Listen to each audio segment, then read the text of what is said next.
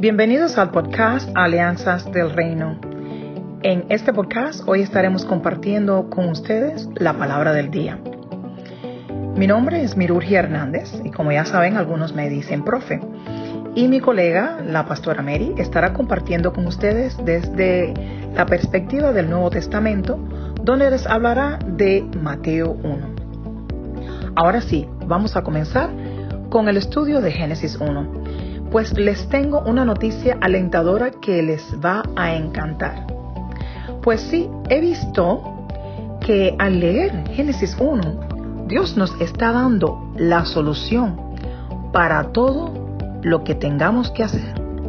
Y no solo cualquier tipo de solución, sino la solución y la clave para tener éxito. Bueno, les comento que en el libro de Génesis, que es el primer libro del Antiguo Testamento, se relata cómo llegamos a existir. Es un concepto muy contrario a lo que algunos científicos eh, indican, pero bueno, si crees en la Biblia y estás de acuerdo que la Biblia es la verdad del ser humano, podrás entender esta perspectiva. Si buscamos una palabra para resumir Génesis y compartimos que la palabra clave puede ser la palabra que más se ve o que más nos indica de qué se trata, pues estaremos de acuerdo con que eh, la palabra, la creación sería la palabra clave. ¿Por qué? Porque se repite mucho y Dios creó y Dios creó. O sea, podemos decir que el tópico principal de Génesis es la creación. No solo la creación humana, ya verán, hay más creación. Porque si leen con detalle Génesis, realmente el ser humano fue lo último que Dios creó antes de descansar el séptimo día. Les cuento que ocurre que para crear cualquier cosa, incluso los proyectos, si eres una persona que trabajas en una oficina o que eres maestro o maestra de las clases, vas a entender que la planificación es importante. Incluso una ama de casa tiene que planificarse para poder llevar las riendas de su hogar con éxito. Pues exactamente es eso lo que ha hecho Dios en Génesis. Les cuento cómo lo he encontrado. Les digo que para seguir los pasos que nos van a llevar al éxito, podemos ver uno por uno estos versículos que les voy a mencionar. Y esto nos va a ayudar a poder tener éxito en todo lo que el ser humano se propone. Tal vez no lo han visto o no lo han entendido así, porque cada vez que leemos eh, las escrituras encontramos algo nuevo. No sé ustedes, pero al menos yo. Vamos a ver de qué se trata. Pues miren, en el libro de Génesis existe una solución. Si lees bien, primero se presenta el problema y después Dios transmite su palabra. Recuerden que, en, las escrituras, eh, comienzan diciendo al principio eh, estaba el verbo, o sea, existía el verbo, o sea, la palabra. Eh, ojo con eso, porque esto nos indica la fuerza que tiene la palabra hablada dicen los ancianos, eh, la abuelita, eh, las personas que nos aconsejan, que toda palabra hablada se convierte en realidad. Y pues sí, aquí en Génesis vemos la demostración.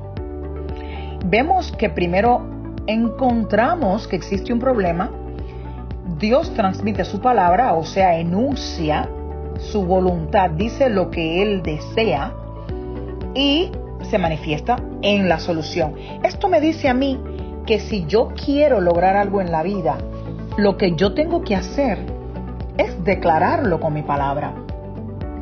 Y bueno, lo voy a hacer de un modo en que los obligue también a leer, porque si se los leo como que se vuelve aburrido y tampoco hacen su propio estudio, su propio análisis.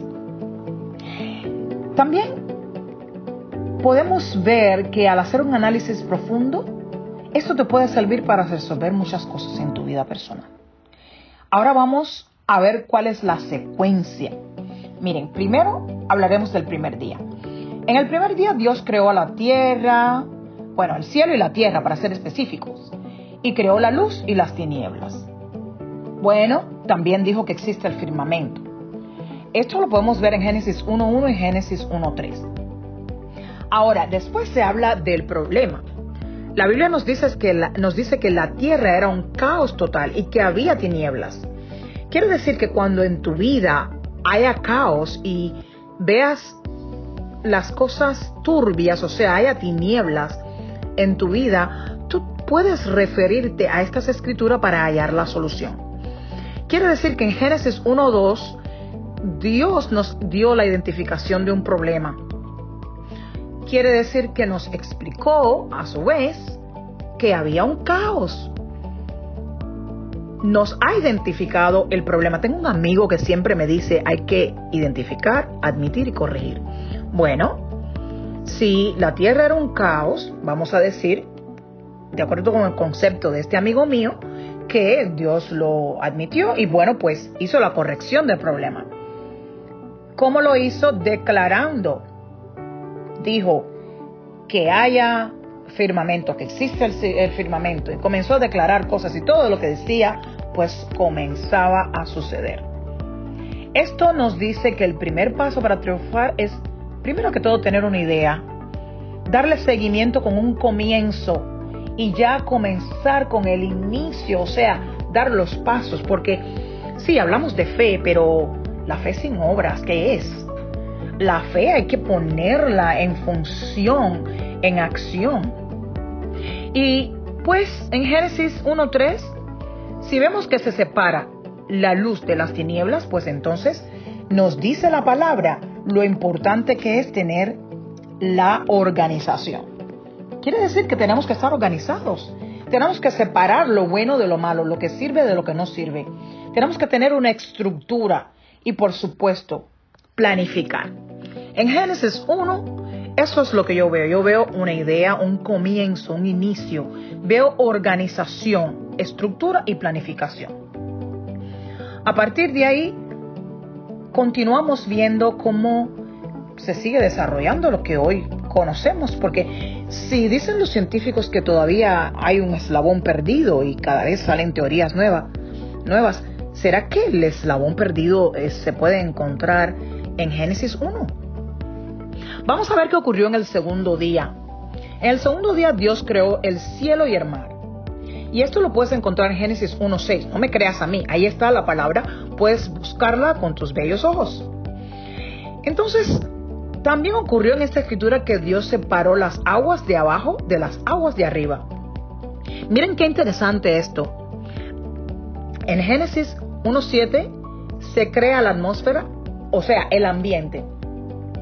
Bueno, ya que estás en un proyecto, tuviste una idea, la tienes que organizar y comienzas a planificar, me imagino que tienes que hacer la distribución de las tareas, si estás en caso de, en posición de, liderazgo, pero igual si eres ama de casa tienes que distribuir quién va a botar la basura, quién va a hacer el desayuno, quién va al mercado, quién lleva a los niños a la escuela. Esto le sirve a todo el mundo. En el segundo día vemos distribución, o sea, se distribuye, esta agua va para acá, la otra agua va para allá. Pero miren lo interesante de esto, hay separación, existe separación Quiere decir que a la vez que se separa el agua de arriba del agua de abajo, o sea, el agua del cielo, que me imagino que será el agua que hoy en día vemos llover, mm. más allá de la evaporación, el proceso, el ciclo, etcétera. Sé que algunos científicos no estarán de acuerdo conmigo, pero yo solo estoy siguiendo las escrituras en las que creo ciegamente. Pues continuando con esto, vemos que en el segundo día hay distribución, separación y clasificación. O sea, cuando tienes una idea, que comienzas a organizarte, a crear estructura, a planificar, vas a tener que distribuir tareas y es muy posible que tengas que separarte, que tengas que separarte de aquellas personas que no son productivas para tu proyecto o de algunos hábitos que no son buenos para tu proyecto o de algunas cosas, de algunos lugares que no son beneficiosos para lograr tus objetivos. Es esto lo que veo y espero que compartas la información conmigo, o sea, el concepto conmigo. Si no, igual vas a poder dejar tus comentarios en el sitio del podcast. Bueno, en el tercer día vamos a ver qué sucede en el tercer día. Pues Dios dijo que las aguas que están abajo se reúnan en un solo lugar y que aparezca lo seco. Miren esto, ¿Se imaginan que tú quieras que ocurra algo y que solamente con decirlo se manifieste? He escuchado tantas veces en los últimos dos días que no tenemos porque no pedimos. Esto es importante porque la palabra hablada nuestra tiene fuerza y a veces no lo sabemos.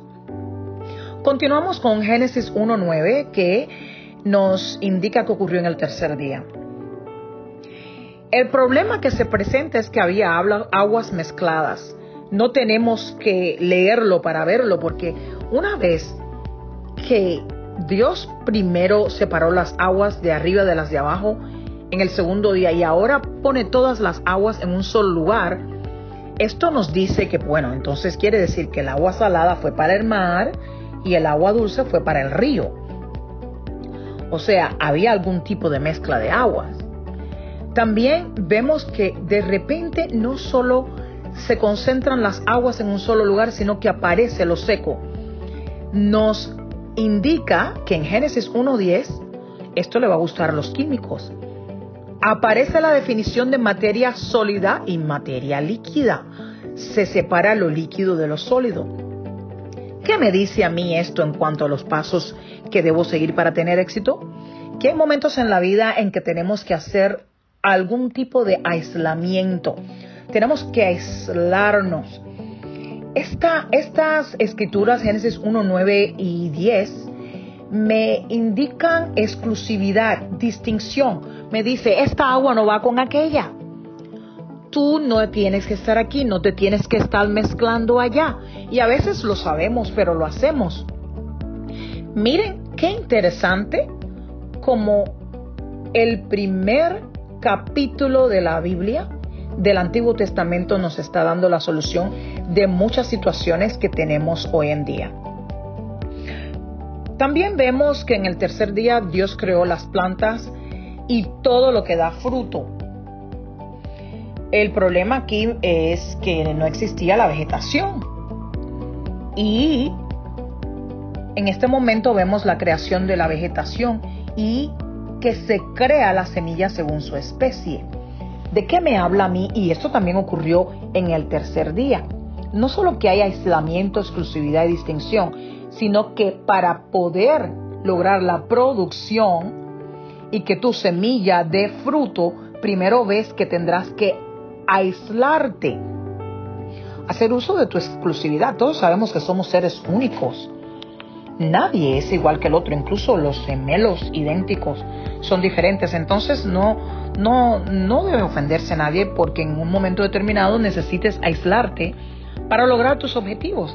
Pienso que todo el que te quiere, el que te quiere bien, debe estar alegre de que finalmente te concentres en, en, triunfar. Al menos así creo yo. Vamos a ver qué ocurre en el cuarto día, ya casi vamos terminando porque cuando lleguemos al séptimo día vamos a ver cómo podemos disfrutar de todo lo que hemos logrado. En el cuarto día Dios creó la luna, el sol, las estrellas, los astros. O sea, en este momento pues no había luz.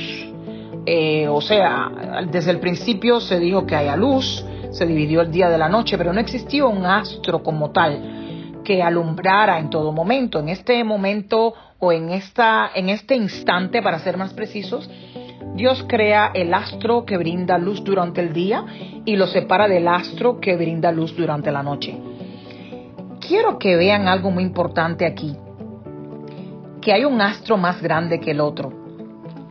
Por esto, verás que hay muchas personas que se ofenden, pero tu luz si brilla, brilla y qué? Pues la luz del otro brilla en otro aspecto, todo el mundo tiene su don. Yo pienso que esto no es ningún problema, pero infortunadamente nosotros los seres humanos a veces lo complicamos todo. ¿Qué ocurre también aquí en el cuarto día? Que a pesar de que un astro es más grande que el otro y que brilla más que el otro, existe balance, armonía y coexistencia. Quiere decir que el hecho de que tú seas mejor en una cosa o yo sea mejor en otra cosa no tiene por qué hacernos enemigos. Al contrario, yo me puedo beneficiar de todo aquello bueno que tú haces, de aquello que conoces hacer que yo ni idea tengo. Ahora continuamos con el quinto día. En el quinto día Dios creó las aves en el cielo y los peces en el océano. Fíjense que siempre hay una distinción de lo de arriba con lo de abajo, lo más grande con lo más pequeño. Aún así, comienza a existir un entorno en el cual existe la armonía. ¿Qué me dice a mí Génesis 1.20? Que no había especies según su hábitat. Quiere decir también que se crean los diferentes tipos de hábitats para los diferentes tipos de animales, las diferentes especies, y comienzan a existir los seres vivientes. O sea, todo lo que respira, lo que se mueve, lo que anda. Este quinto día me dice a mí que en cualquier proyecto, después de que yo logre balance, armonía y coexistencia, yo puedo lograr la expansión. Y esto te sirve a ti también podrás tener expansión.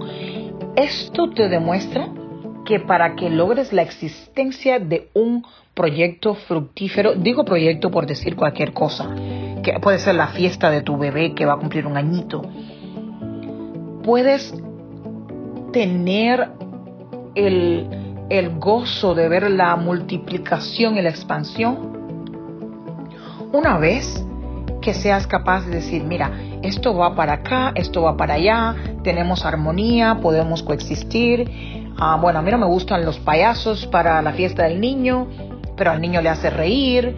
O sea, si hay diferencias, pues ¿por qué no podemos eh, arreglarnos de modo en que todo pueda coexistir en el mismo espacio? Digo yo, el papá quiere eh, la, la, motocicleta para que el niño juegue, pero la mamá, no sé, de momento dice que el payaso. Pues entonces ¿Y el niño? ¿Y en el niño quién piensa? Pues que quiere el niño, pues quiere payaso y motocicletas, pues entonces vamos a multiplicar las cosas para la fiesta del año del niño. Digo porque quiero eh, comparar las escrituras con cosas de la vida cotidiana, cotidiana para que sea mucho más fácil entenderla, entenderlas. Bueno, vamos a ver qué ocurre en el sexto día. En este día Dios creó al hombre en su imagen y semejanza. Bueno, hasta ahora la tierra estaba bien, no había problemas. Ya saben lo que va a pasar aquí, porque como que pienso que muchos ya conocen cómo terminó la fiesta. Pero vamos a hablar de esto igual. En Génesis 1.27, 1.27 no había seres humanos en la tierra. Por eso estaba la paz y la tranquilidad. Y ni hablar de la guerra que no existía. Pero es importante que se introduce el liderazgo. ¿Por qué? porque en este momento Dios le da al hombre dominio y también llega la provisión, porque Dios le proveyó al hombre de todo tipo de árbol para que comiera, para que se alimentara. Le dijo, mira, vas a tener dominio sobre los peces, las aves, mira, te lo doy todo. Es más, toma la llave de la casa que te la regalo. Solamente la tienes que cuidar y no vayas a andar allá donde está la pizarra de la electricidad, porque allá hay un fruto que te va a enseñar lo bueno y lo malo, y, pero te va a hacer daño y el día que tú vayas allí a la pizarra donde está la electricidad, te va, va, sabes, la corriente, te vas a electrocutar, ahí no puedes tocar. ¿Qué hizo el hombre? Pues tomó su dominio, en este momento comenzó la administración, la provisión, y bueno, ya sabemos qué pasó Sí, también vemos que comienza eh, prácticamente eh, en este momento, ya después del séptimo día, ya para eso estaríamos en Génesis 2, comienza lo que sería la culpa. No, pero no fui yo, ella me lo dio. Sí, pero tú sabes, yo hablé contigo, yo te dije que no comieras. ¿Por qué no la vigilaste a ella? ¿Y por qué cuando ella vino no le dijiste, ah, no, no, no, Papá dijo que no, que no se puede tocar. ¿Qué haces con eso? Bótalo. Ah, no. ¿Ves? Así es importante admitir cuando cometemos errores y la Biblia tiene toda esta información de la que nos podemos beneficiar. ¿Qué ocurrió en el séptimo día de tu magnífico proyecto? Pues Dios descansó porque había terminado la obra, la gran obra que había emprendido, que dicho sea de paso, hay una parte interesantísima porque dice la palabra que hombre y mujer los creó y eh, esto sería otra, otra conversación para otro día, otro comentario, otro análisis, porque si hombre y mujer los creó, quiere decir que un solo ser estaban los dos géneros y eh, separa a la mujer del hombre. Por eso es que la unión entre hombre y mujer sabemos que tiene un poder que para qué hablar de esto. Pues vamos a continuar hablando de este séptimo día. En este séptimo día termina la fase 1 que es la preparación para iniciar la fase 2. En este momento hay disfrute, se recoge el fruto de la semilla sembrada y en este momento, en este instante, es cuando la persona que ha estado emprendiendo un proyecto tan importante ve su cumplimiento y decide que ya es hora de descansar y de recuperarse para continuar. Bueno, como les dije, me llamo Mirurgia Hernández, algunos me llaman profe, y espero que hayan podido disfrutar esta importante revelación que para mí al menos eh, nunca lo había visto así, que lo considero los pasos para triunfar. Número uno, comienza con una idea y de inmediato trabaja en tu organización y planificación. Número dos, distribuye las labores. Sepárate si es necesario para que te puedas concentrar y clasifica cuáles son todas las actividades que debes realizar. Número tres, si necesitas aislarte, debes hacerlo. Esta es tan importante como planificar. Haz uso de tu exclusividad y establece la distinción de los diferentes pasos del proyecto. En este mismo tercer paso, ya puedes comenzar con la producción para que puedas ver tu semilla dando fruto.